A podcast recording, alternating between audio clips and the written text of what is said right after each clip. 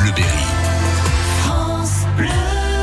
Une balade dans le superbe parc floral d'Apremont-sur-Allier ce matin, c'est avec vous, Philippe Véron. Louis Urstel, on se trouve à l'entrée du parc floral d'Apremont. C'est un endroit magique qui a été créé toute pièce. hein. Oui, bah, tout comme le village, en fait, c'est un endroit qui n'était pas là il y a 50 ans. Le village est un petit peu plus ancien, mais c'est aussi une création.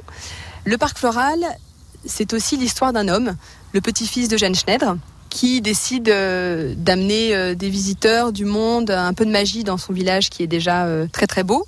Et pour ça, il a l'idée de créer un, jardin. Il a le projet de faire ce jardin dans le village, de faire en fait un village-jardin, d'intégrer l'un à l'autre, que les deux ne puissent pas se différencier. Donc il se lance dans ce pari un peu fou, avec devant lui un, pré, quelques vaches, pas d'eau, pas d'étang, pas d'arbres. Et il crée ce parc magnifique, cet arboretum, avec toutes ses cascades, avec ses jeux d'eau, avec ses fabriques, en partant de rien dans, au début des années 70. Il crée ça dans ce village dont on rappelle qu'il a été créé toute pièce. Le village a été euh, très amélioré par son grand-père Eugène Schneider dans les années 30, qui a euh, détruit une partie des maisons, enfin en tout cas toutes les petites annexes qui rendaient les maisons moins élégantes, et puis qui a redonné à ces maisons leur faste d'antan, euh, leur air berrichon euh, médiéval, donc des tourelles, des toits en tuiles, des jolies cheminées, des petits escaliers extérieurs. Et en fait, le projet, de façon naturelle, va se poursuivre avec son petit-fils, Gilles, quand il décide de créer ce parc pour présenter le plus grand nombre de fleurs et d'arbres. Il s'est quand même beaucoup inspiré de ses voyages en Angleterre. Gilles avait l'amour des jardins par sa grand-mère et puis par ses voyages en Angleterre.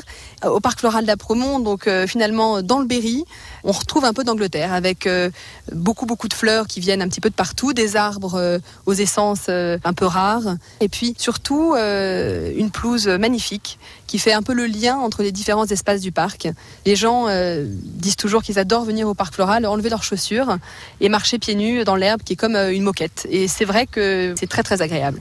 Ce parc est remarquable, Louise, grâce à l'entretien qui est apporté et aux équipes qui y travaillent. Tout à fait. On a la chance d'avoir à la tête euh, de l'équipe jardin un chef jardinier formidable qui s'appelle Tony Poupin et qui est à Premont depuis plus de 22 ans, qui a été formé par Gilles et qui connaît euh, extrêmement bien ce jardin et avec son équipe de jardiniers, donc Jean-François, Fabien et puis Guillaume.